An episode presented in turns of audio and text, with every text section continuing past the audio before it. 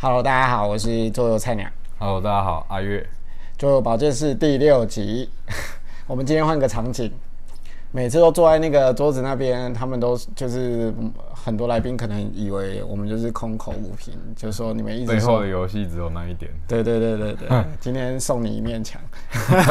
为了这个，他前一个礼拜花了几十万把这面墙构 筑出来。只花一个礼拜吗？没 有吧，这这样才一面墙。我家大概有这样四面 墙，好、所以应该那个可以给这位这些桌游讲师一些表率，就是说，呃，我玩个三四十款真的没什么。 对，我们今天可能会稍微，因为桌讲师这个概念，其实我们虽然有定义过，但对今天我们还是会稍微讲一下关于我们今天谈到的讲师大概是什么样的角色。是是，首先就是我们今天是以去学校分享，或者去社区活动，或者是去带老人活动的这种类型的讲师，不是那种哇去分享桌游融入教学之类的那一种类靠型。，这真是满满游戏搞得我好像叶配一样，而且好像听天鹅堡的特别嗯我多们。就是等一下那个捐款，不是那个会抖支抖内是支不是付发票，还要新天鹅堡是不会抖内的、啊，知道天鹅堡不会抖那个我知，但是我们还是要讲一下。我们今天主轴就是讲一下，我们上次有提到说， 哎，我们是怎么去使用游戏啊什么的。那上次一款游戏都没拿出来，啊，所以这一这一集可能会讨论讲一些游戏嘛，对不对？对，啊，我们第五集讲的是课程前如何备课。那这个备课的主题，除了讲课前的准备之外，其实我们比较少触及的就是游戏的挑选嘛。对啊，对啊，就是针对去带一些小朋友的班，你会挑选什么样的游戏这样子？对，那其实阿月应该有很多想法要挑，只是你知道，在我这个老屁股玩家的家里面，能够能够选出来的小游戏都然后不把游戏卖光了。对 啊，因为不好玩就卖光了。 OK 对啊，啊，等一下，我们这一叠三，你可以帮我们做三个等级啊，就是必收，然后嗯还可以，啊然后最后一个是必定 清仓，强迫强迫选择。我基本上我会留下来，都是这个游戏就是有一定的游那戏我给你性。啊两个选择，下一次清仓可能考虑清跟一定会留下来，这对样好了。，但但我跟你讲，其实小游戏比较不容易被清场，我也是这么觉得，因为因为它不占空间，对会被清掉的都是这种有没有？你知道吗， 砖块。一大盒的这种，就是你要空间要空出来的时候就想到它，而且越大盒，然后它没有达到一定的游戏性，就越想把它清掉。就是 C 那个空间 CP 值不足。对对对对这个还蛮重要的。好好，那就是我们今天第六集就来讲备课。那备课其实有很多很多的面向嘛，那看看阿月要不要讲一下，到底我们像我们第五集只是讲说课前准备要有事前前对对对准备，那到底呃完整的课前呢，你会涉及哪些事情这样？ OK，、那我们今天主轴会谈到我你们，小抄拿上来也没关系啊，就是怕怕遗漏是不是？怕挡刀啊。不会没关系，没关系，哎 OK 没关系，来，简单来说，就是我们之前有讲到，就是比较早期的课我们会怎么安排嘛？那基本上我们上次有讲，嗯，大概会安排一节课，一节课就九十到一百二十分钟可以结束的游戏，嗯，那大家可以看到，目前我们选的游戏对大家来说可能都是非常轻快，很快就结束了，嗯，那为什么要花到九十分钟到一个小时来，嗯，玩这个游戏？嗯，这个很多人可能会有疑问啊，玩游戏不就教他规则，然后他玩完，然后一场也不过半小时，嗯嗯，那你现在拖台前拖到九十分钟，到底怎么回事？嗯、好，第一个，如果你没有这样做，你的课你的游戏很快就消耗光了，嗯， 你一堂课肯定要带一点三，然后再来就是你我们上课原则是这样，我们不会在一堂课玩很多款，因为这样子在讲解规则的时候，A 组可能会因为 B 组的游戏分心，而 B 组可能会你在讲 C 组的时候忘记他们刚刚学到的游戏是什么。嗯，因为每个人的游戏都比自己面前的好玩。嗯这个是一个有趣的概念，嗯，就是当你开很多桌玩不同的游戏，嗯，等你有 downtime 的时候，你就会发现哦，别组的游戏感觉很不错、啊， 是不是 可以了解一下？就是别人的永远比较好了，有别人就啊别人的争相游戏啊总是没有让我失望的，真的然后玩了以后才发现啊，就这样了。对。 那为了避免这种效果，所以我们很早就很早期在上课阶段就发现，应该要统一教材，嗯，这样子他们得到的游戏体验会比较相似，而且不会分心。嗯，当然有一些人他们经营班级的方法是，我就是带一堆游戏，嗯，啊，我都会教你玩，嗯，啊，你就自己点菜，你那一桌要开什么，我就去教你，嗯，这是一个好方法。第一个，它减少消那个游戏的购买量；第二个，呃，就算那个游戏缺件少了，那个要做 repair 也很快，嗯，就是他再买一盒就好，他不用说哇，一盒游戏要备三四款的，嗯，然后不小心掉配件还要看掉去哪里什么的，嗯，那样比较麻烦。不过对我们来说，我们已经渐渐的把游戏的课程不是只是在教游戏，它有点像认真学游戏的课，嗯哼，而不是说啊玩玩爽了就好了。所以，我们今天要讲的就是关于入门的时候，我们大概会选哪一些的游戏？嗯啊，OK，对对对对好，所以我们今天就是特别入门选游戏，是不是？对，你啊你对你对你来说，你觉得哪一些对你来说可能是很入门的？这些都蛮入门的啊、那你最早玩过的是哪一款最里早面啊这里面啊、Seven 吧， ？Seven，啊嗯，它是怎么样的游戏？就是就是较期的游戏啊，一堆牌。哎、你没玩过吗？我这一款我没玩过，因为那时候我还没有这这一款还没出啊，而且它的美术实 在是，我们也有兼顾，你看它的说美感教育，这这一定要拿起来看、 啊，已经很少有游戏的说明书是这样的啊，一定完呢，一张纸呢，啊，那这游戏就是发牌以后洗牌，然后每次向玩家拿一张牌这样子，然后就是呃会问，就是会不断的诘问玩家，然后哎、诶奇怪，我也要好忘记哦算，了看来这一款对你来说是下一个清仓的，哎、这大概没有，这大概是两年前玩的哦咯，那真的很最近一次玩是两年前哦， OK，而且要不是小孩要玩，我大概也没有也 没有大概就准备清了。它有一堆牌跟一本，我看一下规则，你继续讲，哎我就可以回忆一下。好，他忘了，不过没关系，我们现在来介绍一下第一节课。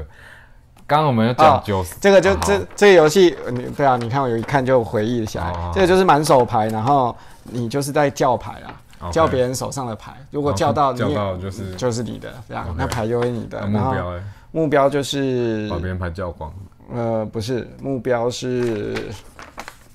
啊算了啊，你说胜利目标是不对是？啊，收到最多完整组合的玩家赢。然后胜利哦叫别人牌，然后凑成自己的样子。对对对对， OK 凑成自己摇准，而且是最好是最完整的不同的组合。那他叫有什么依据吗？就是直接猜啊，就直接叫直。接猜啊，所以他们没有什么逻辑可以推理。诶、有，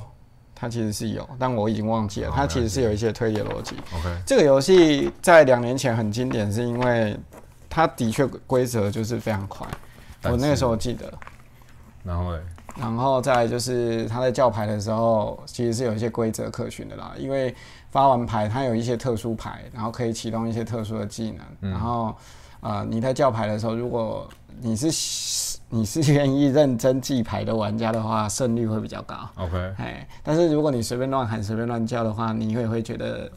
有点乐趣啦，就 OK 瞎鸡巴乱喊嘛 OK 然后就觉得很很有一点点乐趣这样子。 OK 然后这个游戏我没记错的话，好像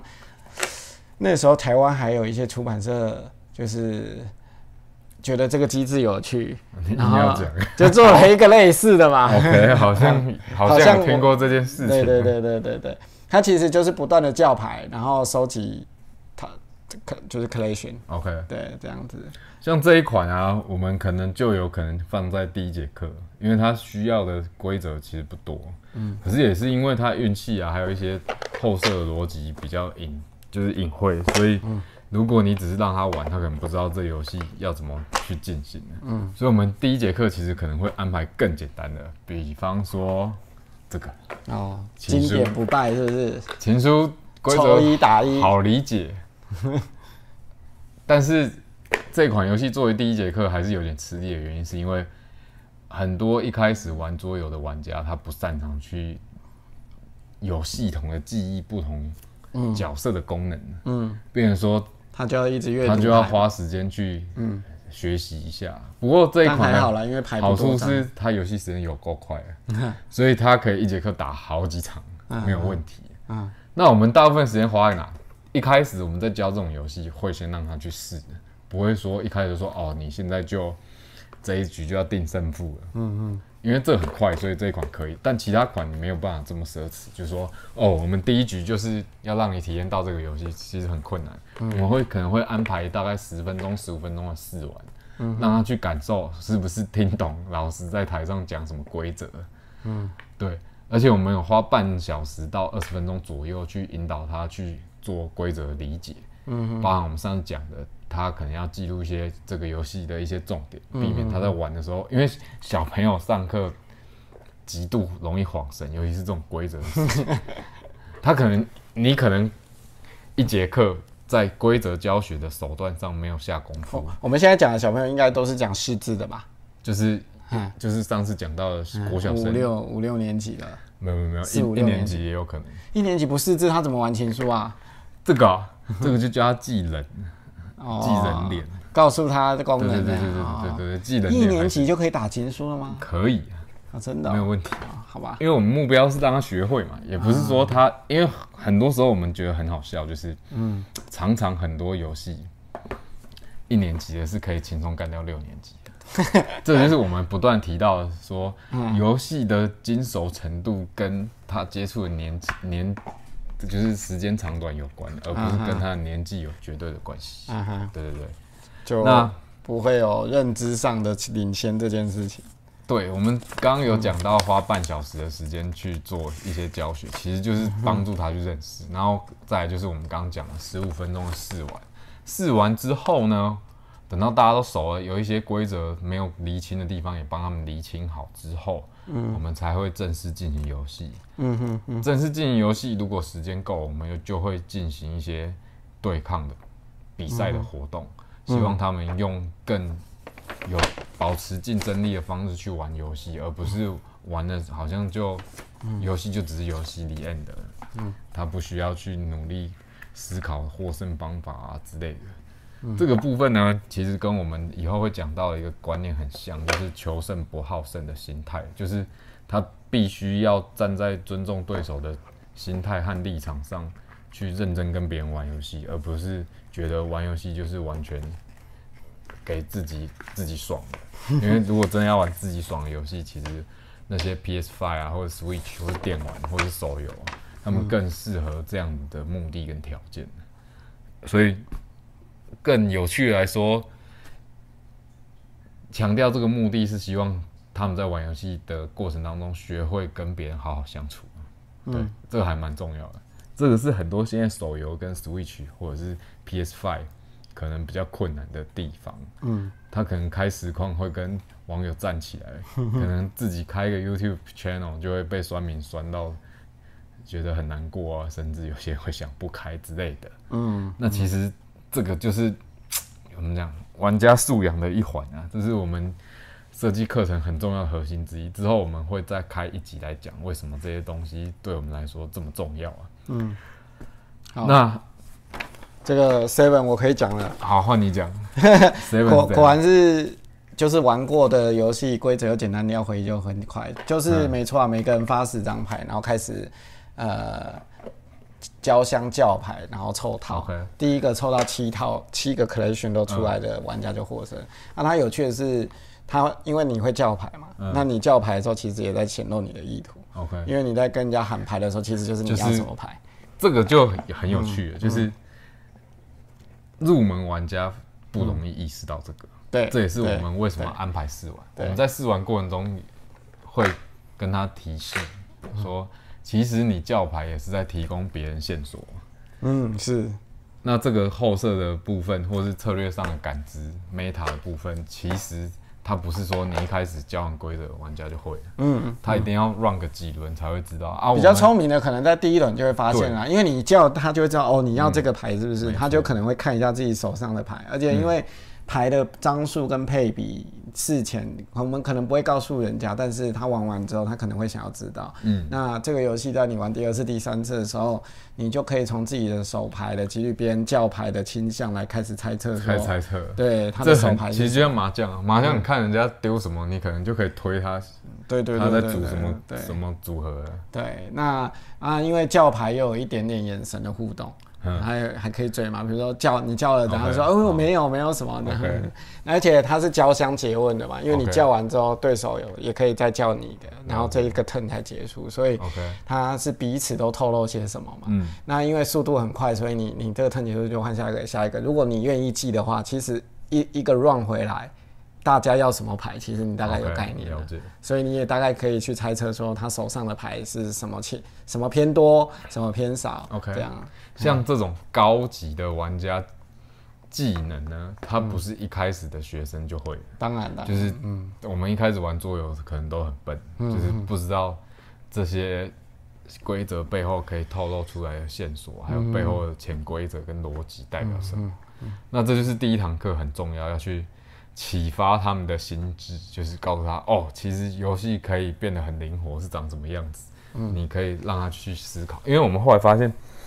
如果你只是让他玩游戏，他的思考方式不会变得非常多元。他不会自己发现吗？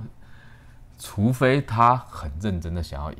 啊、如果因为我们有看过不少的课程，他是游有戏些啥去你青菜你剩我要给我们就是然后很有快些小乐朋地，友的确就是都不管了，不对他就是嗯顺着自己的欲望的那个欲望去做事情，嗯那他就不会有机会去探索说，哎，这游戏有没有别的玩法去赢嗯的？我觉得桌游有一个很有趣的地方就是。他透过互动可以去修正每个人自己的想法，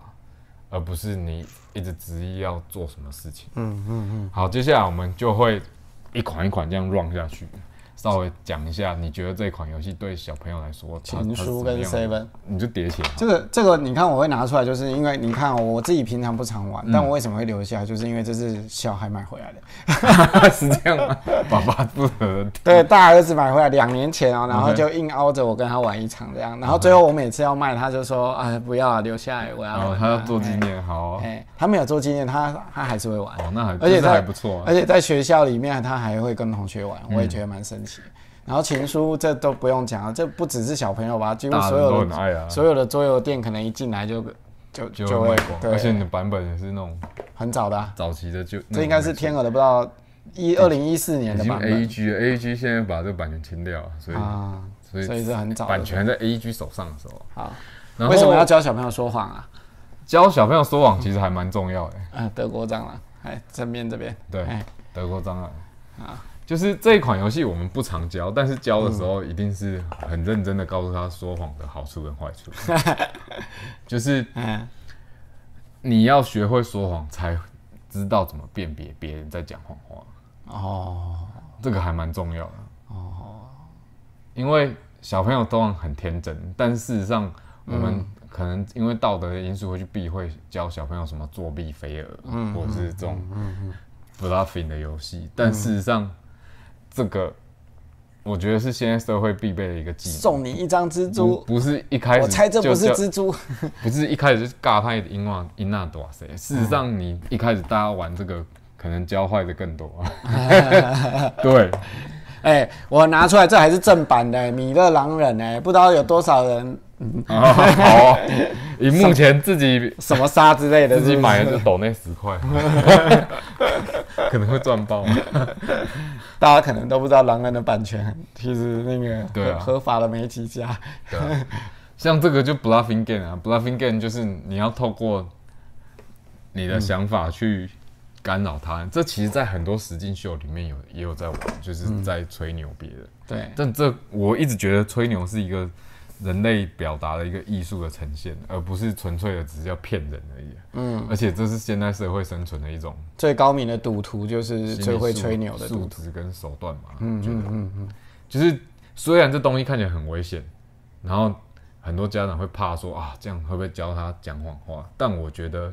你要带他去认识危险的真实样貌，你才有机会去引导他去怎么辨别这种东西是危险。不是说啊，毒品很危险就要去碰毒品，嗯现在是在可控范围内。所以你们以前真的给小孩玩这个哦、有啊，我们会问他，请问你要用什么方法才能成功的让对方不抓你，跟抓你？啊，那他们就会很多想法、啊。这个部分是我们上课一个很重要部分，就是我们会去问他这些艰涩的问题，就是我们不会去问他说：“哎、这款德国蟑螂你觉得好玩吗？”这是大部分课课后心得会留下来的问题。但我们不会这样做，我们就问他，啊在德国蟑螂里面，你如果想要获胜，你觉得要多多讲谎话还是实话比较好啊？其实我觉得这就是课程跟单纯游玩的差别，嗯就是如果只是单纯玩，像现在有很多桌游课有没有？他就只是带你玩一玩游戏，对玩玩玩对就对下课了。对我真没的觉得那不是课，那个个就是是帮你带小孩， 对对，然后就是你付钱找一个会来会讲规则的跟你讲。我觉得课程的差别就是诘问的部分，对，有点像是我们玩家自己玩一些比较严肃游戏的时候，结束我们也会盘一下复盘复嘛盘为什么你刚刚做那栋？对啊然后对啊那栋不是很亏吗？对啊，然后有也会检讨一下，哎、你为什么赢啊？他为什么输？我们这我们这中间的思考是什么？就是有一点对交相诘问嘛。那的确就是在孩子的课里面，即使玩这种吹牛游戏，你家长可能觉得很负面，但是你如果有一些课程的诘问，可能跟就不太引导一样了。对哎，你你就可以把孩子啊、呃引导到比较啊、呃你你想要教导的方向去。比如说，就像阿月刚刚讲的这个。到底为什么你要吹牛？然后你怎么观察别人在说谎？还从盘面的资讯，你怎么判断的可能性？对这嗯个部分的引导，我认为，如果你真的想要教你的孩子什么东西，你是玩玩游戏，带他去回想，然后去问一些很有深度的问题，嗯，对他是蛮有帮助的。第一个，他玩游戏就会玩得非常的透彻跟扎实，他下次玩胜率可能会变高，嗯，然后再来就是，他也可以从游戏里面得到游戏中可以延伸出来的更多好处，这也是我们之前有提到设计学习单里面的一一重要的一环，就是不不问他这个游戏的体验心得，而是问他一些关键的策略思考点，他是怎么做判断的。嗯嗯因为透过这个方式，我们还会批改他的答案。因为有些人会很随便跟潦草 啊，说啊就是这样啊。我会问他说：“那你今天一定要想出一个好的理由来解释你的选择，否则你没办法过这一关。像我们班有时候之前菜鸟不是说有六年就会哭吗？那很简单，因为他写了六次答案，全部都被我退走了， 退回了，因为他完全没有动脑在思考那那一栋为什么这样做啊、啊，我随便做一栋不行哦、可以啊，那你要讲你觉得随便做一栋的好处跟坏处啊。哦，嗯你如果能够分析的出来，我一定让你过，但你就是不能不去解释它。嗯所以六年级为什么会哭？嗯， 因为他发现哇，玩游戏， 啊天哪、老师这救我样对 吗？ 救我！后来我们的小孩就很清楚，他是他就会知道说，哦，其实你玩游戏不能只是自己爽，你可能要多多去设想，哎、有没有别的路线，然后支持这些路线的理由跟背后的数学可能盘算的点是什么？嗯这也是后来我们有些六年级的小朋友被我处罚写那个策略分析的时候，有的小朋友会写一篇六百字的文章给我， 那是他自己写的哦，还不是我写的哦。嗯我就说太好了，你的处罚就是请分析某一款游戏的策略，就他下礼拜交六百多 字，我天哪，他可以分析的这么透彻哎，我想说哇，成功了这小孩。就就喜欢吧，对非常喜欢才会投入这么多时间写这个东西。没有，其实他是他没有到，就是非常喜欢要买它，嗯可是他很认真的去分析这个，而且他是，就是他，你可以从他的那个文章里面去了解到，哦，他其实对这款游戏的策略还有多元思考的面向已经很广了，嗯不会说啊，他的想法就是德国商人就是只能玩吹牛跟没吹牛，但事实上嗯德国商人在玩你要获胜的时候，有时候你要靠眼神跟你的气势去骗对方，嗯，对。好，没有想过吧？德国蟑螂也可以。 下一个津津乐道，这你玩过吗？这一款我没玩过，哦但是我认为对第一堂课来说，它优势在这里。对于第一堂课接触桌游的人，他们不知道桌游的配件有多奢华，这个还好吧，就还不是金属币我跟呢啊你说没，玩过的人真的会被这些配件，豪华配件吸引，是不是？这就是麻烦麻烦幻术。上次菜鸟讲的 trick，他们会开始玩这些配件。嗯嗯那这个也是一个很好的一个诱饵。嗯，对，这款游戏它不不差不难玩，但是呢，他就是每次丢骰子，嗯然后丢完之后看出现的骰面，拣选你要的这样，对然后拣选了之后，同类的都要拿起来这样，然后就可以该拿金币拿金币，该偷钱的该打的该该怎么样的都就做就做，然后就换下一个。对对，超就是有不断的够一直丢丢丢丢有够丢无敌简单，丢丢丢到这个金币全被全部拿光的时候，就扣根，看谁钱最多就对，嗯像这种游戏就不适合安排两节课，因为两节课真的太骗学费了。 如果我总共花一百八十个小时在带学员玩这个，我自己都会良心过意不去，他就一直丢骰，因为很快小朋友就发现这一款游戏的学习曲线实在太短。这游戏就是在在考验孩子对那个啦骰子的选择，就是当那一个选骰子骰出来之后，他觉得眼前的这个是好的还是不好的，嗯，对，啊然后去做判断他要当当机立断这样子， OK 学会贪婪跟学会保守，对，对，就这样。但是因为骰游戏过程中骰的次数其实是够多的，足嗯够多的，所以啊、呃在它还是有运气成分，但是不要太夸张的情况下，你还是会有胜率啦。如果你 OK 认真的玩的话，对 OK，对，那这一款其实也是一个很好的，呃，叫什么？玩家素养练习的嗯一款，什么意思？其实你拿去给学生所玩，哦以运气不好就说粪 game，、不嗯不 不一堆玩家现在都不这样，不不不，一开始入门的学生会被这些金币着迷，嗯他们花大量的时间在玩金币。嗯这时候我们会干嘛呢？这其实，在展场上还有天鹅的场子，常常会碰到，就是小朋友他根本没有想要玩游戏，他的目标是玩金币。玩配件嘛，那这时候我们在班级那个管理或秩序的时候，就会给就会有一个很经典的方法去控制学生。嗯不是骂他，也不是打他，也不是斥责他，我们就说，嗯，这位小这个这个同学，你现在很喜欢这金币对吧？嗯，那这样好了，你也对游戏没有兴趣，老师发一枚给你，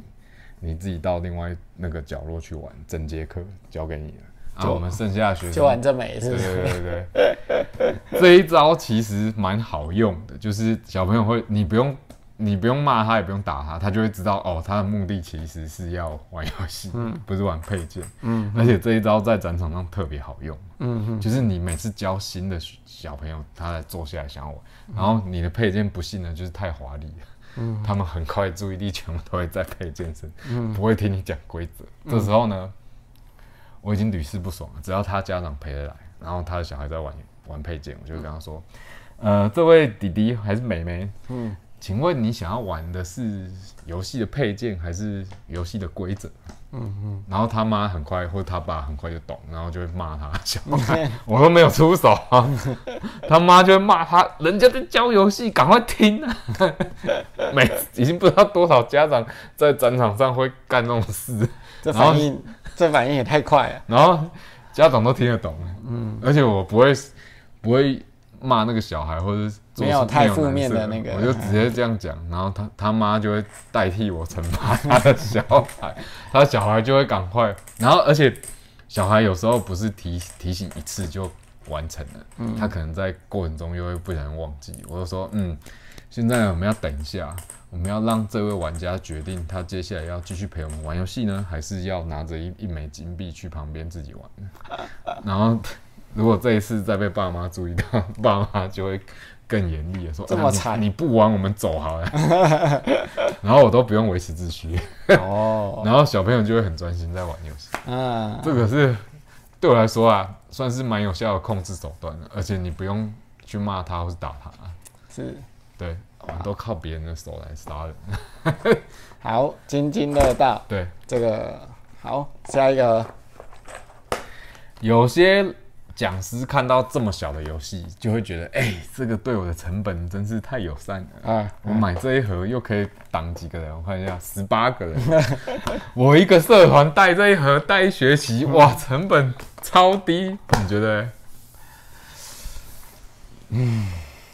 你是叫我针对游戏本身还是针对游戏本身不是版本或盗版或抄袭什么的。啊？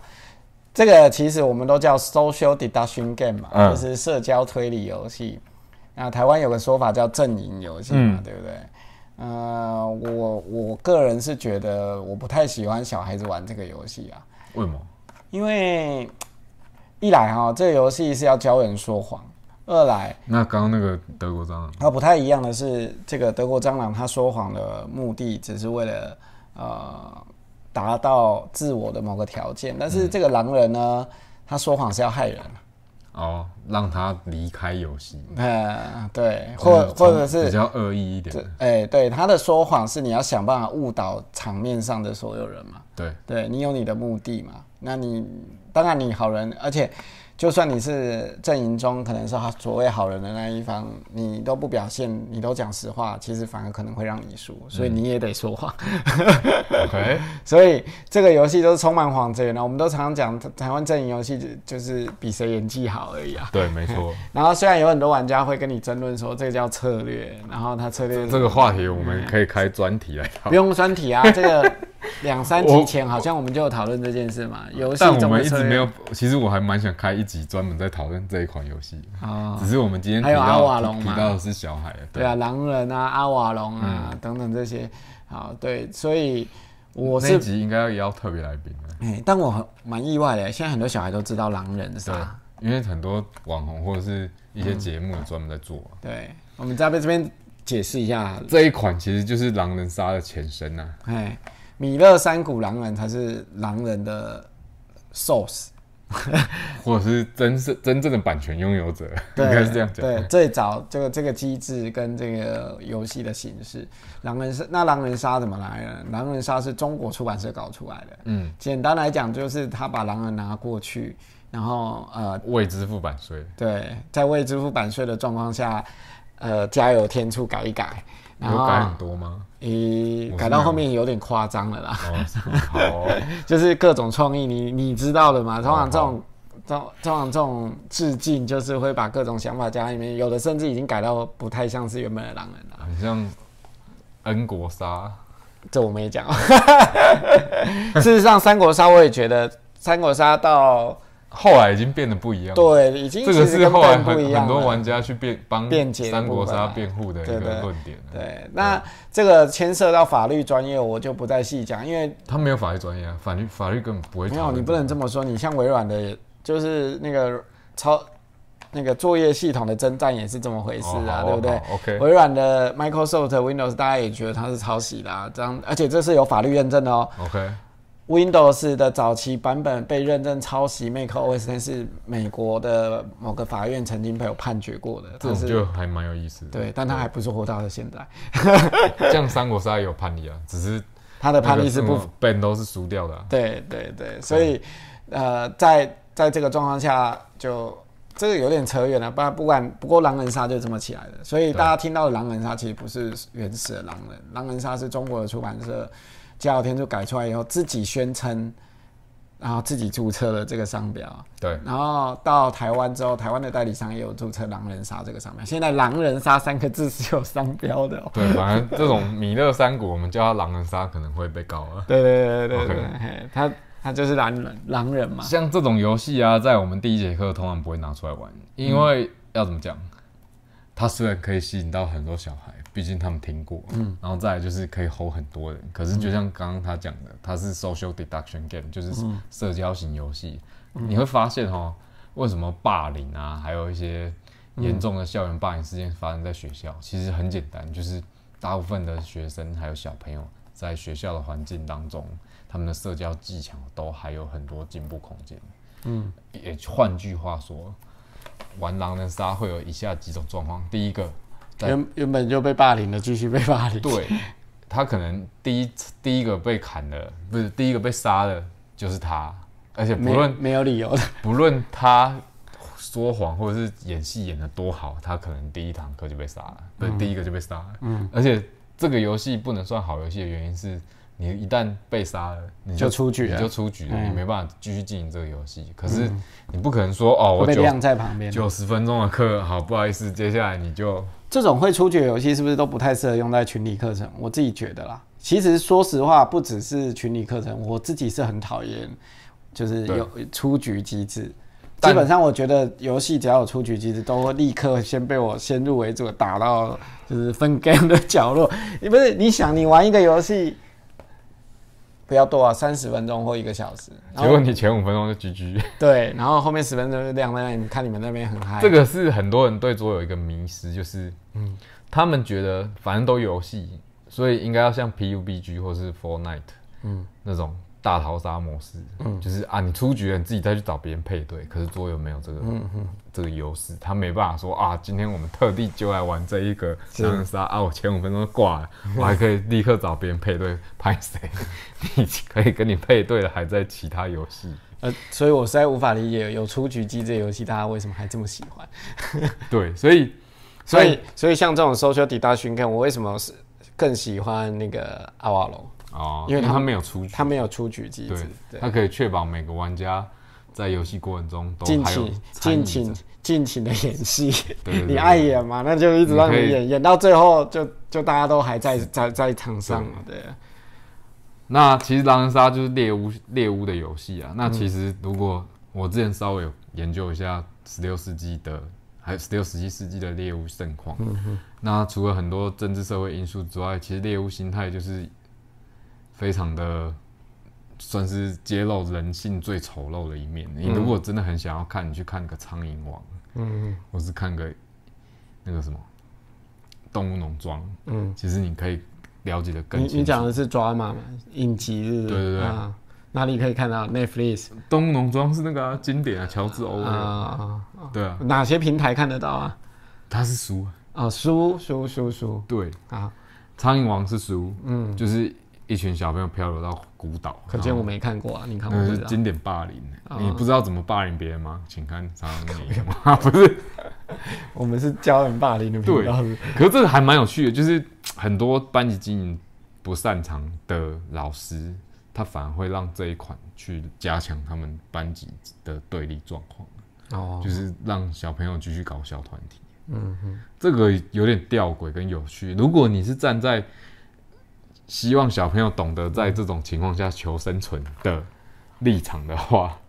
可能好像符合你的目的了。可事实上，我们都希望我们的小朋友在玩游戏的过程中可以良好的跟其他玩家互动，而不是变得针锋相对，一定要把它干掉或是怎样的。所以这一款我们不会在一开始推，甚至我们必须留到什么五六年级，然后确定这一班的同学游戏技能够好了，再来，才会拿出来玩。不然他们一开始第一件事是做什么？这种游戏你知道干嘛？嗯，他们是在天黑请闭眼的时 候偷看偷别人看，超长偷看，不论你用什么手段，他们就是会看。对，啊，OK，就是揭露人性最原始、最丑陋的一面，就是作弊啊。然后再来，这个也是可以人数很多的， 很经典。二到七个人 RK RK 的虫虫烧烤派对，他原本没那么多人啊，他今天变豪门派对，资源人数变多了。新版变多人，对这样，然后有改了一些规则，对，就是让加了一大堆这个 plug in 啊，在那些 domino 上，就是然后你一样规主规则是一样，就是筛就骰是子丢嘛，骰子，然丢骰后子，然后每次看节选同数字的筛嗯嘛嗯，嗯然后最后看数字多少。只是因为他搞了一大堆 plugin 在上面，所以拣选多了更多的思考。思考哎，因为你可哦，能那你有玩过原版吗？有我玩过原版，原版就比较单纯啊，就是没有那么多 plugin，就单纯在数字的纠结嘛。像嗯这一款游戏其实就是跟刚刚那个海盗黄金差不多，它其实就是在丢骰子、选骰子，然后教玩家们去面对控制骰子的运气。因为有一了解阵子骰我我我家小孩子超爱，不知道为什么一直玩一直玩， 我都快要玩到可以背了子，因为 R K 的游戏虽然我们后来都，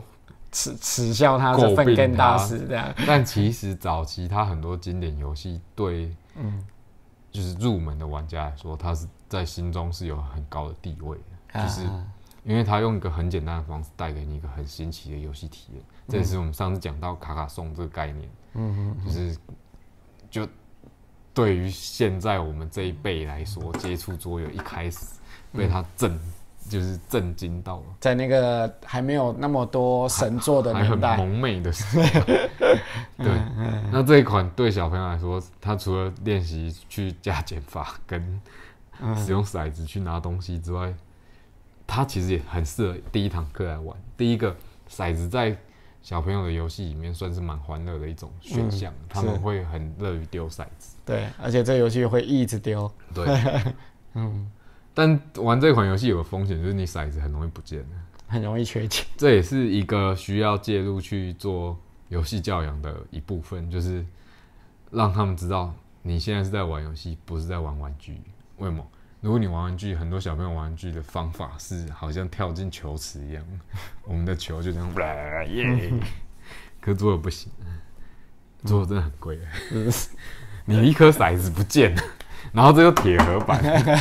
我看你有多少盒可以赔他。哎、但这个我记得没有很贵，虽然它是铁盒版，我的印象那啦。是我们现在价值观都崩坏了。哦 OK，对于很多家长来说，这一盒的价格对家长们来说就可能是很贵了。然后认同你看，假设这一款七百好了，啊、我们会觉得超便我宜。们会觉得嗯好哦，OK，可以，嗯啊没问题。对，可是很多家对长一般家长来说，七百块可能就不是一个容易掏出手钱的那个，除非他平常就有在玩。嗯是对，所以我们现在要试着把我们的崩坏的价值观重组好，我们重组崩坏的价值观然后再来是这个，如果我们刚刚说狼人，social deduction game 不是一适合个的很话不，适合的游戏的那话，为什么 IM 矿坑可以？矮人矿坑呢，它基本上它是这应该是 Amigo 在台湾卖的最好的游戏，对它卖了十几万套了，有到十几万套这么夸张？有哦卖超好。 ，OK，那它也是一个 social deduction game，然后也是我互相我陷我一直在害等说这游戏不知道哪天会出什么 Big Box，好，他也是那种互相陷害，可是他演戏的成分就少了很多，因为你是用你的卡片去表达你的立场，那而不是这么直接的告诉你说我讨厌你，你就是坏人，没有这么简单。而且它是要最后才会揭晓的，啊对，啊嗯所以他某种程度来说设了很多 buffer 在那边，也就是说，他 social deduction game 针锋相对的部分就少了不少。嗯，那相较于刚刚的米勒古狼人，我就反而比较会常用这一款游戏去教他们理解什么是 social deduction。你要透过别人的行动去判断什么资它的讯。意图，嗯嗯，对，那这一款玩的喜欢之后，大家会很喜欢，没有错，嗯尤、尤其是那个金矿，对。不过我们不会让我们的小朋友一直屌屌屌嗯在这 一款，我我我发现像这种 so social deduction game，我也是比较喜欢这种透过玩家在机制里所做的行动来猜测它。因对为因为像狼人杀或者是像像我也又要又要再捧一下阿瓦隆， 好啊，像我喜欢阿瓦隆胜过狼人，也是因为阿瓦隆会派票投票。 OK，那你你这就可以透过具体的线索来对做讨对论，而不是而且会历次一直做一直做，对而不是就是靠嘴巴、靠眼神、靠演技这样子。对。对其实狼人他的问题就在不是每个人这么擅长演，对，也不是每个人在团体当中都可以表现的很强势。是是，那其实这个狼人杀它就是社会的缩影。如果有一个嗯那个什么教主出现，他很有可能就会煽动人群，嗯然后做一些霸凌的事情。所以我现在就可以立 flag 了。我我觉得啊，大家应该看到我很少写 social deduction game，但是你查我过去三年写过的所有 social deduction game，我都不写狼人。那原因是因为我没有写狼人的原因，就是因为我知道太多人在玩，当然也不需要我写。对啊，但其实我如果认真要蹭流量的话，我可以比如说什么二十个版本的狼人杀比较全嘛，部收好。然后再拍集什么狼人杀那个、嗯哦，那个可能高玩啊，今必今解天我们就可以开盈 利啊。对对对，但是我为什么不做，就是因为，呃，我觉得狼人是一个演戏上的体验，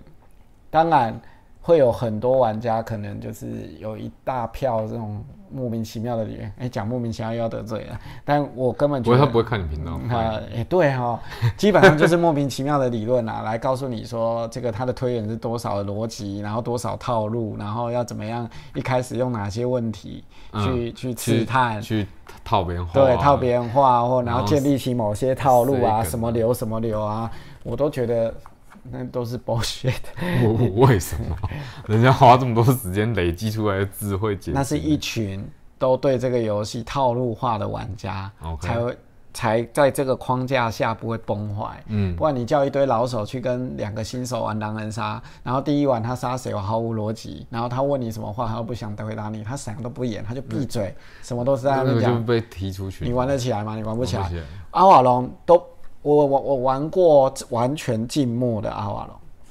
就是不准讲话，哦，好酷哦！只只能够派票跟投票。变成说推理都在脑袋间，对交流都在眼神间。对， OK，大家可以试试看。很还好是玩。那要不要顺便连眼睛都 蒙起来？没有，还有另外一个游戏，就我之前也很推荐那个 Secret Hitler，它也哦是、秘密希特勒它也是派票投票时的这个阵营游戏，但是它更加的有逻辑 OK 因为它资讯的泄露更多，嗯，就是当嗯所以你你就可以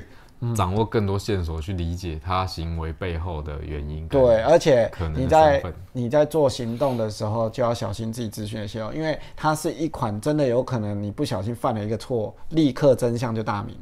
了，就是全场就是就不小心露出马对脚啊对了。对，就是它就是一个，就是你如果做错一件事以后，就是你你嘴巴讲破都讲不赢人家啦，都没有好因为对，人家就立刻现场推演给你看，事实摆在脸，对，眼完前全有逻辑的这样子。我所以，我大部分 social deduction game 我都只只只写这些，还包括最近一个也是，呃，有人码头刚刚出尖端代理的，就是那个呃这个什么森林的那个那个啊，我忘记了，算了，等他拿到我们再介 绍。不急格林童话啦，格林童话格林舞会。 OK，那个也是一个我觉得不错的 social deduction game，它也是透过机制有意图的 OK 所以也是会立刻呵 information。关于 social deduction game 呢，我们我已经我们辩改解完毕天了，再来录一集好了，因为嗯我觉得 social deduction game 这个议题还蛮有趣的，一方面还可以蹭流量，哦，对啊，对不对？可 以，可以不用再做保证是啊，我们可以哪一天就是我们专门录一集没问题，fine。阵营游戏、社交推理游戏 social deduction game，好，好不要让大家以为我都没玩，其实我都有在玩，我没有想写而已。 然后像我们情书如果玩的犯人很在快跳的话，我们接下来会玩犯人在跳，因为他们都是当年那种围桌游的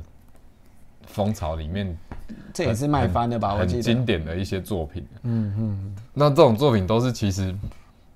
你也是要靠推理，然后掌握一些关键线索，然后同时掌握不同的角色的特性的。嗯，那其实对于第一堂课来说，这款游戏也是蛮适合的。嗯，他们也是很快就掌握游戏的乐趣。嗯，我们第一堂课不会给他们很生硬的游戏体验，不会叫他很努力的去学习，至少要让他感受到游戏是好玩的。嗯，所以我们刚刚选那几款其实都还蛮适合当入门，就是如果你要给他九十分钟，好好的玩一款，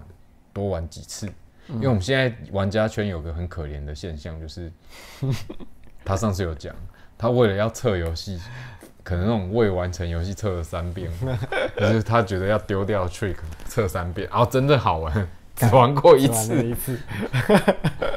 因为没时间。对，所以所以我改变我的意图了。我才想说，过不久我就要发表一篇宣言说，以后他妈的粪 game 我不想再玩了， 可连是写你都不没想玩写三遍，你不知道他分 game 啊，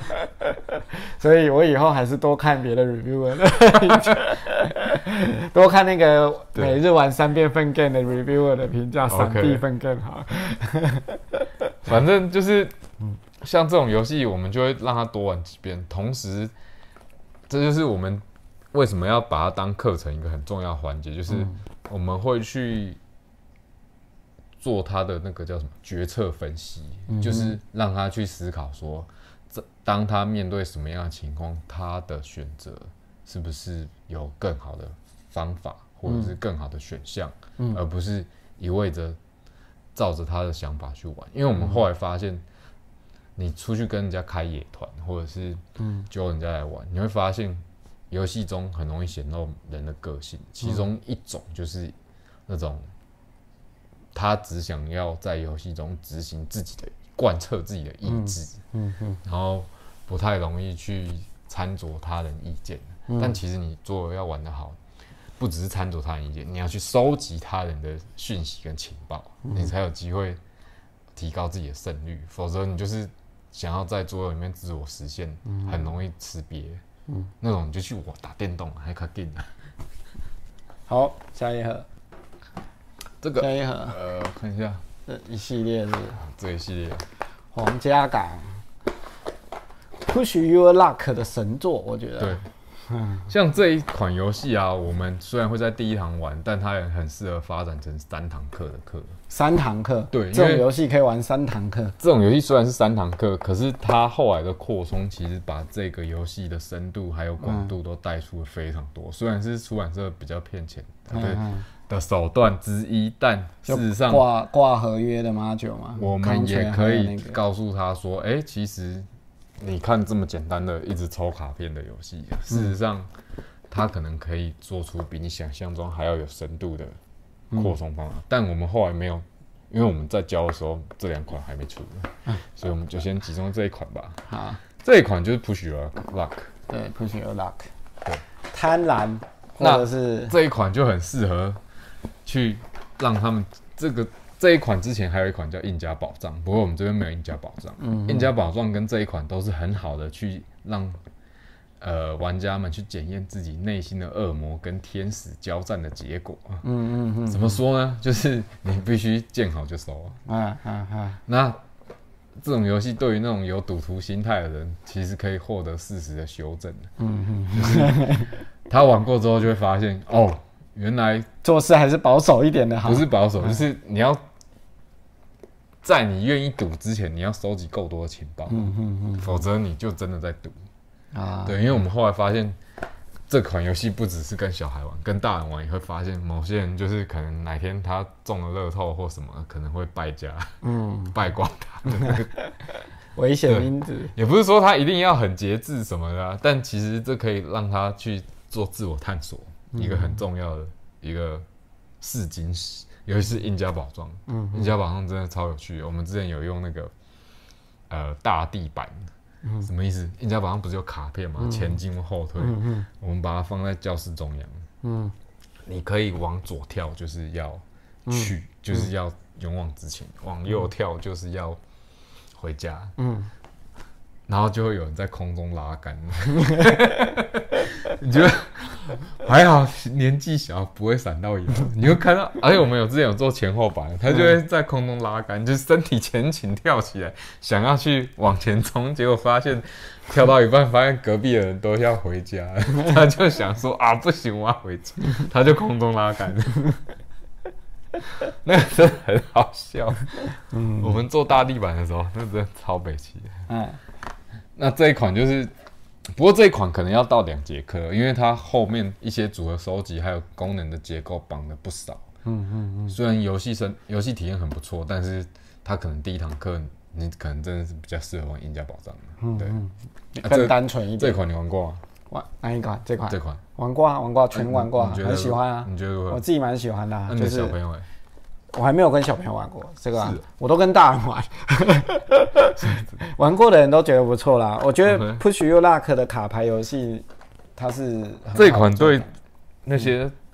注重自己策略执行率的玩家会不会很堵然？你说哦，不会啊，我都这么讲。我说你是不是觉得他很运气？但你有没有想过，决定是你自己下的，对， 这个就是我们你那的策略啊，这是你的策略。你的执行的问题。对，这又又又有一句经典名言，就是那个跟玩《囊中闯江湖》一样，就是你的策略决定你的运气，是你自己决定的哦、是你自己决定。那最后这些玩家就会很愤怒的怪这一款游戏就就是运气太重了。啊、对我觉得还好。我每次都说，其实你要精算是可以算的。对啊，是可以这样算的你翻到这里，下一张会爆的几率是多少？其实你认真算，你算可以得拿出来计算机算好了，对因对为那对个对牌数你也知道，然后配率你自己玩对过对对也对知道对。对对你。算你你认真算还赌输，那就没办法。这一款比较新啊，这款你没玩过对不对？玩。过，啊你玩过过那你觉得利己或利他的游戏嘛。嗯，对啊，我觉得很不错啊，这我也觉得很个不跟小错朋友给小朋友玩很好玩，应该会很好玩。这个三而且又一样可以三到六个人，对，它就是一个凑套的游戏，但是你要靠别人来帮你。啊对对，因为尤其这个游戏的数学模型，它要设计成，其实你帮人会比较多一点点，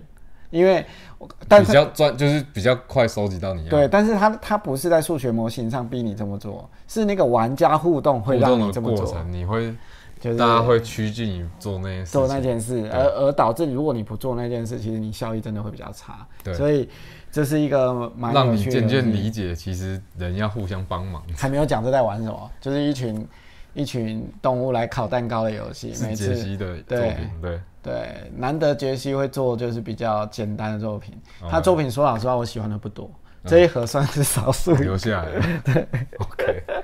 像庞氏我就没那么喜欢。 OK，哎，庞氏我就觉得太太生硬了。太神了，OK，哎合理对对合理对合理。对。那但是像这个，我就觉得它蛮有趣的，对，小巧有趣这样。像这一款啊，其实也蛮适合第一堂课来玩的，就是嗯，大家小一起朋做友蛋大糕，部分都还活在自己世界，嗯，尤其是那种一年级、二年级。嗯，那他透过这款游戏，很快就发现，嗯，不行。我以前打 Switch 都只要靠自己爽就好了，可是我现在玩这款游戏不行，我如果靠自己我爽，如果靠自己爽就没朋友，就当边缘人肯定没救了。嗯，对啊对，嗯，这算是一款我觉得还蛮优秀的作品，就是是很快就会理解到，哦，其实妥善的跟别人看报情势，对。得分沙拉，等杀就比较偏一节课到两节课，要看你学生的状况。如果他你的学生已经经验还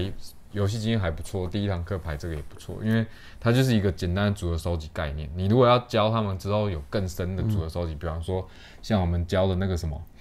皇家港，你先给他玩过这个，那组合收集在皇家港的部分对他们来说就很简单的。嗯，因为这个部分是要很灵活的去做组合收集的调换，然后赶快换分的游戏。嗯嗯，对，那我记得说他们之前，我之前有跟他们聊，他们说德文莎大赛冠军是一个小朋友，不过不过有人不是一直一直 complain 说这游戏就是你完全无法控制，轮到你的时候有什么选择这样，所以后来我看了一个，我有有一个玩家啦，嗯就是提了一个变体规则，嗯然后我是在网络上看到的， OK 因为是有个节目叫做那个。那个那个桌游拌饭嘛，他们就是一群人 podcast，、一群人在喷这个游戏，嗯就是因为他们都是策略玩家，然后就说这个游戏轮到你的时候，你能做的抉择不多等等之类的。嗯，然对，后就有人在底下留言说，介绍他们一个变体玩法超策略，就是游戏的胜利规则都不用改，嗯进行方式也都不用改，胜利条件改变，嗯，胜利条件是你的下家是全场最低分的人获胜，，哦，这么硬，哦， 那就是要尽可能的防堵下家取分啊对， 随便到你的时候，你不只是自己还有要，你自己取分，对也是卡你的上家，对，哎。你取分商家就会就是 like a pain in the ass，我那时候刚听到这个规则的时候，觉得好像也没什么，但但但事是实上去玩你就知道，对我测了两次，就真的是神啊， 哎，变神 gay，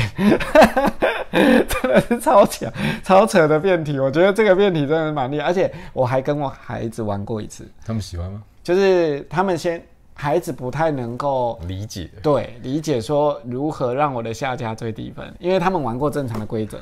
那正常的规则就是求胜嘛。对，就是求自个人利益最大化啊，这个游戏给孩子玩的时候，他反而不会想那么多，你知道吗？他反而会玩出这个游戏该有的态度，就是轮到你的时候不用想那么多，就是做你自己觉得最有利的行动。对，但是，呃，很多觉得这样是粪 game 的玩家，可能没有想过说，他这个游戏的得分条件牌跟水果牌的配比是有一一一是有是非线性的啦。嗯，所以，呃，你有一些玩法，在某种状况下，你完全可以忽视轮到你没有选择的所导致的这种运气问题，因为你可能接下来一动就效益可能是四五动，就是这个这个就是。哦懂了，他的他的得分瞬间那个曲线的暴力是很强的，所以呃，像我玩这个游戏，很多玩家更老手的玩家，其实 YouTube 上有有有 p o i n s a r a 的那个比赛，我记得还有一些很资深玩家的玩法，你可以发现他的玩法跟我们都不太一样，他们都是先从这个解得分牌开始拿的。甚至那个这个蔬菜牌，可能一开始只是简单拿几张之后，他们就开始狂拿得分牌，因为这个游戏有一个 option action 嘛，就是你拿完牌之后，你可以把你的得分牌再翻回来，嗯变成一个蔬菜， ，OK，放弃得分条件。所以这个游戏拿得分牌其实才最重要。因为它不只代表得分，它同时也可以帮你当一个资源，对所以它就是机会的机会成本，对，而且当大家都概拿念得分牌的时候，其实路线就出来了。对，这时候也会有这时候你再去拿牌资源的话，可能就更顺，对，而且因为你会看到别人的得分牌，所以这个游戏正确的玩法应该是这样。 但是 但是因为大部分的玩家就是照着规则玩，可能都是松鼠，有没有？大家都倾向收集先水果收好然然后再去开始爆拣分选然后得分看看牌。什么对的，但其实我跟你讲，这个游戏这样玩是不会赢的。 所以我觉得，呃，因为轮到你不能控制，就觉得这游戏有问题的玩家，可能要这多个多就是尝试有对这个，我觉得有时候玩家自己心态可以稍微宽大一点，因为嗯尤其是策略玩家，他们最不喜欢轮到他的时候世界全变了，对这也是我讨厌奥地利旅馆的原因之一。哦我轮 到哦我的时候已经七八轮了，然后要回来哦，什么东西？哦，我倒觉得情势变了没关系，对但主要是当态啦，奥 地利哦主对要是当态，当态有问题对的，对对，情势变真的还好，我也觉得还好，真的对，这世界哪有什么不变不的？可能不变啊，对啊，不变你就单机游戏就好 了。对，而且认真讲，我之前玩那个巫师三单机嘛，哎，是哪一一个个 open world 的。还有一个五四三巫师三就是之前哦，猎猎五魔四师三然后啊，它也是 open world，啊可是你根本没办法控，为什么？有些人会被那个昆特牌的牌局控制，有些人会被一堆支线任务跑到昏天荒地，哦根本不知道主线要干嘛，懂。这也不可控，嗯 只有你自己。而且对啊这这也可以到六人，所以小朋友应该这也个很是还不错，这我跟小朋友常玩啊，所以他的确是很适合小朋友，而且他没有字啊，对啊任何人都可以理解。这样你如果真的要带他们理解组合收集的灵活性跟变化性，这一款嗯是不错的，对，然后再来是那个变体真的是神归变，我觉得很不错欸，神变因体为，那个就是你要考虑的事情变很多了棒。。对，而且因为你你要把下家的牌卡掉嘛，对对就变成说策略度高很多。他那我不知道变体玩下去，大家还会用一开始收得分牌，你说先的策略拿啊得分牌的策略不会不会因为大家就会想要拿了就没意思啊，因为你拿就揭露你哦你要的什么意图了那别人只要就会卡就会到卡你你啊就啦等死。对对那这样会不会大家都一开始都抢抢资源，没有，所以场面的变化会更剧烈？对，然后玩家会更盯紧每一个人。这其实蛮重要，就是我们有时候在网络上看到有些玩家不喜欢这种玩家之间的 dynamic，、就是动能，他们会觉得被影响了。这个其实我觉得玩家倒是可以自己回想一下，如果我们这么去 care。玩桌游就是增加人际互动，可是，在这一环却觉得不要跟人家互动，这是一个很吊诡的冲突。对，然后这其实，在我们教游戏的过程中，会去很去带学生去想的一部分，就是游戏有，特别是桌游啊，它其实不是一个你自己玩的爽的游戏。嗯，那这代表什么意思？像刚刚得分杀这个辩题，你就是一定要去注意别人，因为这个世界不是只有你。嗯，你如果只是闷着头干自己想要做的事情，嗯，你这一款游戏大概没胜了。你三两下就会因为世界的改变把你淘汰，这其实跟现在的社会一样。有些有些没有玩家互动单机游戏还是很好玩啊，但是就会比较倾向像解 puzzle，就是哦，对，那个玩 X 就好了。 对对对对，就是解一个谜，或者是你单纯享受那个机制跟主题的互可这样子。对，对那那是有玩家互动还是蛮重要的，因为在在一个游戏里面的玩家互动就是我们玩游戏的目的嘛。不过这件事也越来越受到挑战。嗯像最近的 KS 游戏，嗯大部分都开始做一人规则。嗯嗯，我觉 solo 得这这倒也不是说大家喜欢单机啊，就是有点像第一个疫情的关系，第二嗯其实个其实我觉得很多游戏的 solo 不单机哎、对啊，因为它其实是还有跟一一个个 AI 在那对边弄你。有一个 virtual vir- virtual player 跟你对战这样、啊。对，对，呃，我觉得现在那种 solo 规则的出现，其实一方面是帮玩家熟悉游戏啦，对，嘿，就是二方面是帮那些找不到卡玩，然后的依然可以享受到这个游戏找机到一制个里理面由的，买游戏。 哎，或者是让他依然享受这个机制的探索的乐乐趣。趣对对对，好，我们今天讲的是呃备课里面如何挑选游戏。那我们挑的这些游戏呢，不是说你一定要挑这些游戏，是刚好因为阿月来我家，然后随便晃了一下，大概找出这些游戏。但其实呢，还有很多啊，其实还有很多，所以我们今天这一集的尾巴试图来总结一下，就是说，嗯，开放观众，你也提出你自己觉得适合还的蛮适合。的呃游戏。如果你觉得哎我们刚刚讲这个原则，你觉得哎、诶好像还不错，嗯，那你觉得按照这个样的原则，你可以找到哪些？到底什么原则，我游戏们我们 consolidate 一下，就是第一适个合给小朋友的这个游戏时间大概半小时内。半小时第二个，反应游戏虽然很不错，但是你要注意，就是会受伤，不止受伤，就是它有没有足够的打巴掌啪像我们之前有说啊，玩德国心脏病零会坏掉，啊因为他们可能不知道什么叫适切的玩桌游。啊这第一堂课我们有讲嘛，就是他如果没有经过你的调教，可能会破坏配件什么的。然后再来是反应游戏，有些人，尤其是男生跟女生，尤其是男生，他们很希望透过这种游戏去霸凌别人，所以他这种反应游戏拍下去的力道特别大。反应游戏好像比较适合银发族，我觉得，好哦，好哦，对吧？ 对，反正就是反应游戏不是不行，但是你要注意，就是我们也不是来骗薪水的薪水小偷啊，我们其实是希望玩家之后可以慢慢的成长到可以玩更深的游戏，三十分钟，然后你说，尽量找那些玩起来还蛮有可以去分析它策略可能多面性的地方。三十分钟，然因后为像人数嘞，反正游戏人就数很嘞难去讨论说，哎、我们刚刚为什么要 拍？啊就是啊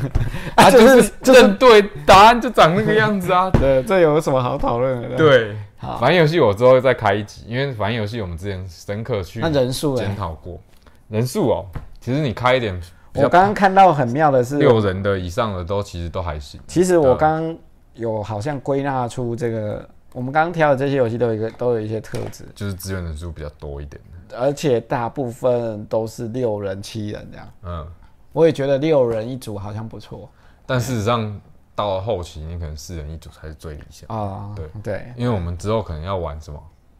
像铁道任务，啊，对铁道任务麻烦就是你人越多，其实当探的时间也不会太少是是，所以你是要控的。是不过作为第一堂课，这些游戏它其实都有一些简单的机制在，嗯在我们之后安排的课里面会去叠加啊或者是加到一起，然后你就会看到为什么后面要分段。嗯，对，还有什么特质是适合拿来做小孩子游戏？三十分钟嘛，然后人数至少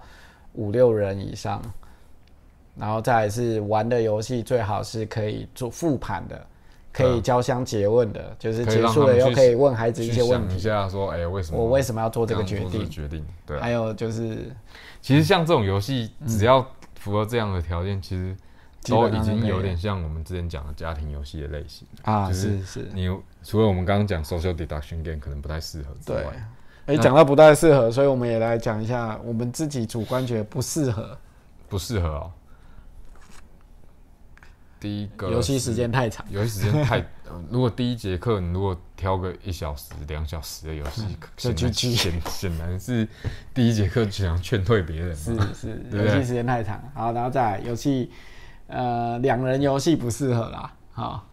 两游戏对，通常也不太适两合。人游戏不适合，所以两人游戏你看在台湾都卖超惨的。嗯真的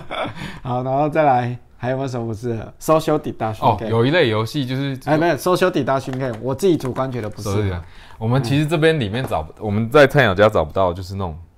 手去放配件，然后平衡。啊，有啊对有啊，游戏就是那个诺亚方诺舟亚平方舟衡游戏嘛，暖方舟它最好代课的原因是因为，还有什么芊芊，对对嗯对，猴子啊嗯这些游戏它更接近玩具了，所以甚至有看过有人第一节课安排杂派。哦，杂牌机，对，那这种游戏呢，不是说不行，但是它翻滚路易对你真的要让它后面学到很难的游戏，啊，这种开门见山的哎博做龙法。卖到翻的游戏，对啊，很不错啊。就是你要上这种课，其实也不用上了，你自己家里买几款也就 够。其实我也觉得这种不这适合。种你要拿来上课拍，我如果觉得桌游奖是带这个游戏给孩子玩，我觉得是去骗钱。对，因为那些游戏第一个它配件都很漂亮、很豪华、很吸睛，应该嗯是说他们偏反应类啦。就是体感控制啊。对对对对对，像那个伐木达人有没有？谁会在意伐木树工皮跟嗯树皮跟那个里面的树干分数差多少啊你不是他今天来的时候问我说，你要不要拿一些就是 trick， ？Trick 就是最后要卖。我上礼拜才把伐木，伐木工卖了，为什么你觉得它是 Trick？因为孩子不玩啊。这这有点抽象了。你孩子不玩，可能是因为他玩过太多啊，没有，经典他们只玩过两次啊。这个就是回到我第五集跟大家分享的，就是新奇跟好玩的差异。 OK，他们第一次玩伐木工的时候也觉得很好玩啊，嗯然后觉得很有趣，在那边敲敲敲敲敲敲敲。对对对但是等到他们玩过一些要动，就比真的是比较动脑的游戏以后，他们就会觉得啊，敲这个有什么好玩的？ 因为敲久就没梗啊了。对对对，啊你能够他们找到什么敲法没有了？啊除非你去拍那个什么，嗯比方说用那个燃烧的铁球融化冰块那种是 YouTube 节目，是那可能可以做一只什么金属斧 头。然我后我烧我现在我的游戏里面跟体感平衡有关的游戏哦，都已经不单纯是操操作体感或平衡。嗯比如说像那个 Reef Raff，就是嗯它还要打牌，就是你不但要在船上平衡，然后物件掉下来你要赶快去接它，这也是反应类，可是你还要打牌。嗯对就配合掉下来物件，你要打牌拿分，这也是你要想的。然后像像那个我我有留的还有什么、啊、平衡类游戏还真的不多哎、对啊像那个伐木就被我卖掉了。伐木也它是体感，它不算平衡，它就对是啊看你手的控制的。嗯，对对啊，所以好体感类游戏不适合。还有什么呢？不是不适合，他第一节课可以，就是啊这种引起很大家兴就趣是是一不是开始大家真的很很很新手、很菜的时候，你要告诉他桌游可能长什么样子。那用这些也比较好啊，用这个也比较比比体感游戏好啊。这个像对，的像确，这个的确，何必去玩体感游戏？不要说体感游戏，这个也很好啊。真对的、啊，何必去玩那个哎、嗯，可能他除非他们年纪太小了，一年级是不是？不会啊，他 们一年级推荐椰子猴 王，椰子头哦，椰子头，对蛮常捡我跟你配件讲，转捡配件直接，你可能要在教室先架网子，你根本就没办法怎么正讲确。的都是博龙的游戏，他跟博文有仇 哦，那我没个有，章鱼哥自己回来瞧一 下。是因为鹅宝好像比较少体感类的游戏，有？吧？他有那个啊，平衡天使啊，哦，只是没那么配件没那么讨喜哦，没有啦，比没那么便宜， 哦。比较贵一点。对，好，啊还有太贵的游戏，是不是泰国游戏也不友善了，你甚至不知道你买这种嗯。只能扛你一节课的游戏，你要买几款？还有一个，我觉得可能比较少人体验，嗯这个可能就跟老师的素养有关，就是游戏的主题哦，啊、可能大家有时候觉得主题没什么，呵呵哦 这个部分嘛，我们会花很多时间来讨论。对，就是大家可以发现，我们刚刚挑的这些主题就是比较怎么讲，这要叫安全吗？还是什么？我们这些主题，这里面可以教主题的，其实比方说皇家港跟刚刚那个海盗金币，哦我们可我能我随便举个例子啊，比如说像像就不可能出这个什么科学怪人嘛，哦 OK 尸体啊、色情啊、暴力啊，你总不会带黄牌去给孩子玩吧？可能有人会哦。我靠，真的假我跟你的说，像那个什么，很多社团他找的人，他们也不 care 教材是什么，啊，他们的目标就是脱音东简西，单、轻快、拖时间的游戏。那玩说书人都比比那个好啊，干说嘛是去比玩？红玫瑰啊！真的而且吗 如果他今天带的是不高，会啦，说书人现在应该也蛮便宜不知道，的啊。反正很多去带课的人，他根本不会 care 到底是他要教什么，嗯真的就是拖时间，时间过了就结束。我只是要强调要慎选主题，你面对的毕竟是孩子。是，嗯 不过我会教、哦，如果科学怪的话，啊我会跟他说，那个十九世纪末是什么样的环境，为什么大家要写科学怪？但里面可能有尸体啊，有没什有么问的 啊题啊，你要知道科学怪人背后的科学精神，为什么他当时相信只要尸体通电就会火起来？等下你被家长控诉， 我觉得这个就是我们刚刚在谈论的，如果你觉得它很危险，嗯，你要怎么去引导它，而不是把它封闭起来，然后就就不要隐碰。瞒嘛。对， 好但他们要玩到这个，大概要教个两三年之后才有机会。 好，对，备课选取的游戏这一集就是谈论这个，然后我们一也节分课享的游戏了，，对，呃，我们自己觉得适合跟不适合的点，然后也大概从我家随便乱拿了一些游戏，对这也是在他家拍的好处，啊对，就但也是坏处，啊 就是很多小游戏可能找不到。啊呃我对，们下一次而且拍可能比较顺一点。有有可能会受我的口味影响，就是对有些有些我不太喜欢的小游戏就没有留在这。对，那但是呢，我们也希望你看完之后，你也可以再留言对，贡献一下，嗯你觉得适合给给给小朋友玩的游戏？对啊，教小朋友玩啊，带小朋友对啊，玩。我相信如果你嗯你自己有购买桌游经验，你应该有很多会想要分享，或甚至直接想要挑战我们的，我们也非常欢迎，就直接留言啊了，没有问但题。但我觉得我们还是把年纪拉高一点啊，你不要跟我们说幼稚园，然后你你你要教他玩体感游戏这件事 情。幼稚园玩天游没问题啊，对啊，我觉得没有 OK 问题的。对对，但我们刚刚有说过，我们不推荐在可能再大一点的孩子玩体感游戏嘛。哦对啊，对啊，对啊，所以我们的目标是再大一点的，比如说国小。就是因为大部分最多会有桌游课的条件跟年纪就是这个国小，这个也是我不太能接受的地方。其实有很多人跑来问我说，他有小孩，然后两岁嘛，对，然后之类要给他玩什么桌游，我都说玩什么桌游，两岁玩什么，两岁玩你玩具好吗？你跟他好好的把积木玩好就好了。真的，因为桌我游基本上我觉得，高端社会认知才有办法。基本上我觉得五岁以下都不用讨论这个问题，就是五岁以下你都去好好的玩积木，训练小肌肉的那些东西。哦，那伐木达人真好用。，对，那五岁到八岁，你可以开始呃，七岁就是五岁到七岁，你可以开始玩一些比较甚至像刚刚有一些其实已经可以体感类的慢。慢练了。对对对，重点是，我觉得这关键还是在家长啊，就是你是不是这么功能性的去看待桌游？如果是，那你可能要认真去体验这些游戏，然后知道它的潜力，是，而不是一味着说啊这一款好，所以我教他应该就行了，嗯，是，不然他也不是什么教育大师啊，对啊，他也没办法推给你什么哇这一款可以让他学会什么。是。对啊，好，那我们今天这一集就到这边，赶快推荐你觉得适合的游戏。 也许我们会再拍一集哦。好，我是周菜鸟，我是阿月，下集再见，拜拜